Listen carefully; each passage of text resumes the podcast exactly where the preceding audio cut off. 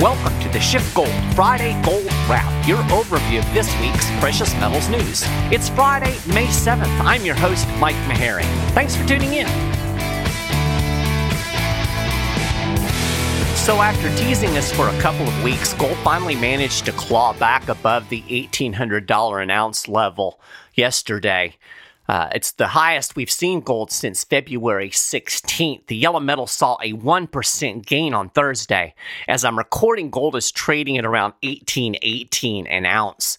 Dollar weakness and a little bit of easing in bond yields has helped propel gold up above that key psychological level. Silver saw an even bigger rally on Thursday with a 3.2% gain. It's trading at about 27.25 as I'm recording this morning. There's been some talk about another attempt at a silver squeeze, and there's certainly shortages out there in the bullion market, and the COMEX is reporting the biggest outflows of metal in years. But from what I'm reading, there is no looming shortage of metal to settle trades on the COMEX, and that's what it would really take to create create a true silver squeeze. Nevertheless, as we've already seen, retail buyers can certainly push silver prices up, and we could see that squeeze in the COMEX, you know, down the road. But, you know, on top of all that, there are a lot of good fundamental reasons to buy silver right now. Silver investment went gangbusters last year. The Silver Institute recently released a report recapping the market in 2020. Holdings in silver backed ETFs tripled last year, surpassing 1 billion ounces for the first time ever.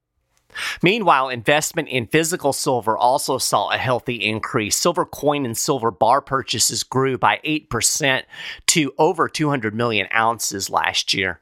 Analysts at the Silver Institute expect robust investment demand to continue through this year, and so far it definitely has, uh, at least in the physical market. We're definitely seeing that at Schiff Gold.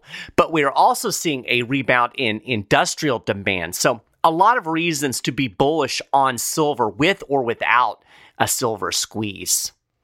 Now, the big news today that I'm sure will drive markets uh, is going to be the April jobs report. Uh, projections are for a big number, close to a million jobs created. I'm using air quotes around created because, of course, most of these created jobs are simply people going back to work as things continue to open up post coronavirus pandemic. The thing is, a lot of people aren't going back to work. I mean, why would you when the government will pay you to stay at home and play Xbox? I talked about this uh, a couple of weeks ago on the podcast. Everybody in my area seems to be hiring. I mean, they can't find people to work. There's a restaurant down on the beach that caters to tourists. Their sign is advertising a $1,000 signing bonus to freaking wait tables.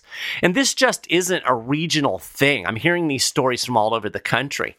You know, some people actually think this is a good thing. They say it's forcing businesses to pay fair wages, whatever in the heck fair means. Uh, but you know, when you're competing against printed money that the government's handing out, you're, you're just creating more inflation. You're not helping anybody in the long run. People that take advantage of that restaurant's bonus can take their thousand bucks and run down to Starbucks for a cup of coffee and a scone. Speaking of the unemployment numbers, Peter Schiff talked about the CPI during an interview and explained how the government cooks the numbers. He flat out called the CPI a lie. I'll link to that uh, interview in the show notes page. Well, I'm equally suspicious of the unemployment data.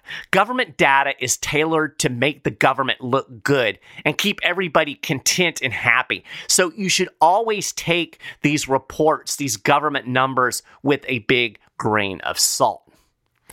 Oh, some quick good news for gold investors in Arkansas. This week, Governor Asa Hutchinson signed a bill into law exempting gold and silver bullion and coins from sales tax. I'll link to an article on the show notes page with more details about the legislation and some of the possible benefits, both uh, in terms of investing and in terms of treating gold and silver as money.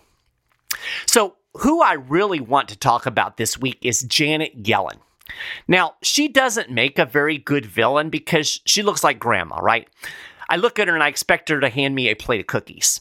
I mean, I could put Jerome Powell in a black suit and, a, and an ominous hat, maybe some dark sunglasses, and make him look eh, a little bit sinister, but Yellen is every bit as villainous as Powell.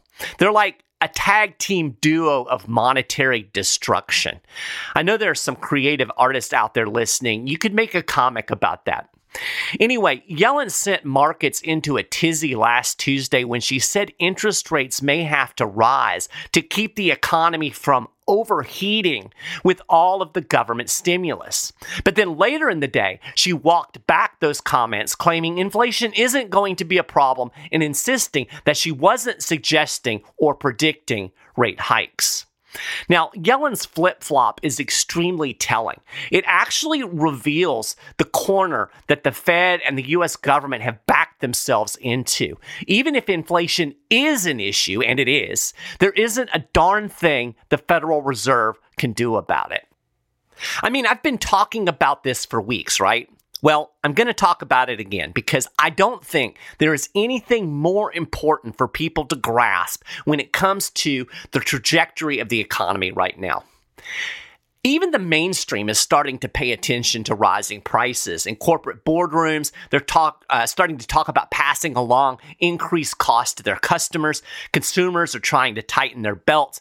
Talked to a guy the other day that's trying to build a house and struggling with the rising cost of lumber and other building supplies.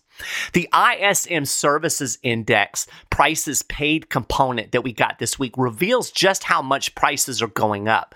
The ISM price gauge rose to a 13 year peak and came in twice as high as the last month before the pandemic began. But of course, the Federal Reserve keeps telling us there isn't a problem. Inflation, so we're told, is transitory. Well, Yellen got off message for a minute this week. She made her first comments during an event hosted by the Atlantic magazine. She warned that all of the government stimulus spending coming down the pike could cause the economy to, quote, overheat. Now, that's Fed speak for it could cause prices to go way up. Remember, Yellen was Fed chair, so she is fluent in Fed speak. They don't want to actually say the word inflation, though. They don't like that word because we rubes out here actually understand that inflation is probably not a good thing. So they say things like the economy is going to overheat, you know, as if it's a radiator without enough water. You know, actual economic growth doesn't really cause prices to rise. If production is growing along with consumption, prices are going to be stable or even fall as productivity increases. But printing trillions of dollars out of thin air and handing it out to people to spend on stuff they didn't produce, that causes prices to rise. It's not like the economy is booming so prices are going up. What's actually happening is the Fed is stimulating a very weak economy by printing money to finance massive government spending. And that is responsible for the increase in prices, not the strength of the economy. Anyway, I'm digressing. Back to Yellen. She said, quote, "It may be that interest rates will have to rise somewhat to make sure that our economy doesn't overheat, even though the additional spending is relatively small relative to the size of the economy." Now, when you read between the lines, it's pretty clear Yellen knows it's the money printing and the stimulus that's goosing prices. Well, her comments certainly spooked the markets, uh, and they were already worried that the Fed might tighten monetary policy sooner rather than later to deal with increasing price inflation. Tech stocks, in particular, got hammered after Yellen's little talk. But the Treasury Secretary quickly walked back her comments later in the day. She told a Wall Street Journal CEO Council event that she doesn't anticipate an inflation problem, and she parroted Federal Reserve Chairman Jerome Powell's mantra that any price increases will be transitory. It's such a soothing word, right? Transitory. I mean, I feel better already. Yellen was asked directly about her earlier comments, and she insisted she was neither recommending nor predicting a Fed rate hike, appealing to the central bank's mythical independence. Quote, if anybody appreciates the independence of the Fed, I think that person is me, she said. I don't think there's going to be an inflationary problem, but if there is, the Fed will be counted on to address them. Okay, pretty much everything in that sentence is a lie. Fed independence. There should have been a huge laugh track behind her for that one, you know, like on the sitcoms. And the ugly truth is, there is an inflation problem, and the Fed can't do anything about it. That is exactly why Janet Yellen walked back her earlier statements. I mean, if you've been to the grocery store, you know that inflation is the problem, Janet. Maybe Janet doesn't go to the grocery store, though. Maybe she has somebody shop for her. I don't know. Now, there has been an inflation problem for years, in truth. I mean, from the moment the Fed started printing trillions of dollars out of thin air to monetize trillions of dollars in government spending. And we're now starting to see the impact of that inflation on prices. The question is, are those are these really transitory price hikes due to supply chain bottlenecks as the economy reopens or you know a return to normal oil demand. All these things that Yellen and her her lackeys insist. Well she damn sure better hope so because despite all of the assurances the Fed can't be counted on to address inflation given the state of the economy. The very fact that the markets threw a fit at even a hint of a rate increase bears me out. Can you imagine the carnage on Wall Street if the Fed actually raised rates? This bubble economy is predicated on artificially low interest rates and running up debt. That is what is propping up this economy. You can't just tear the props out and expect everything to go along just fine. This economy can't run on high interest rates. That's exactly why the central bank is keeping them artificially low and why Powell and company and Yellen desperately want us to believe that they won't even need to take action to deal with inflationary pressures. I really can't emphasize this enough. The US government can't afford rising interest rates. And it certainly can't have the Fed tapering its bond purchases. In fact, I would argue that Uncle Sam is going to need the Fed to step up its quantitative easing game in order to monetize the additional borrowing that's looming in the future. Biden and his fellow Democrats in Congress can pretend that all of this proposed spending will be paid for by tax hikes, but they are living in fantasy land. All of this stuff is going to cost way more than they're projecting. Tax revenue will be way less. The government will pay for Biden's infrastructure plan and the American family plans and whatever plan that's coming down the road after that. It's going to be paid for just the same way that all of the coronavirus spending was paid for. It will borrow money by selling bonds. That means the Fed will have to keep buying bonds with money printed out of thin air in order to keep the bond market from completely imploding. Earlier this week, the Treasury Department announced it was upping the amount of money it plans to borrow in the second quarter, and not just by a little bit either. In February, the Treasury projected borrowing in Q2 would come in at a relatively modest $95 billion. The new estimate for second quarter borrowing is $463 billion. Then in Q3, Uncle Sam will nearly double that with estimated borrowing of $821 billion. So borrow, borrow, borrow. And I guarantee you there will be more borrowing after that because there's going to be more spending. That's the only way the government can feed these ballooning deficits.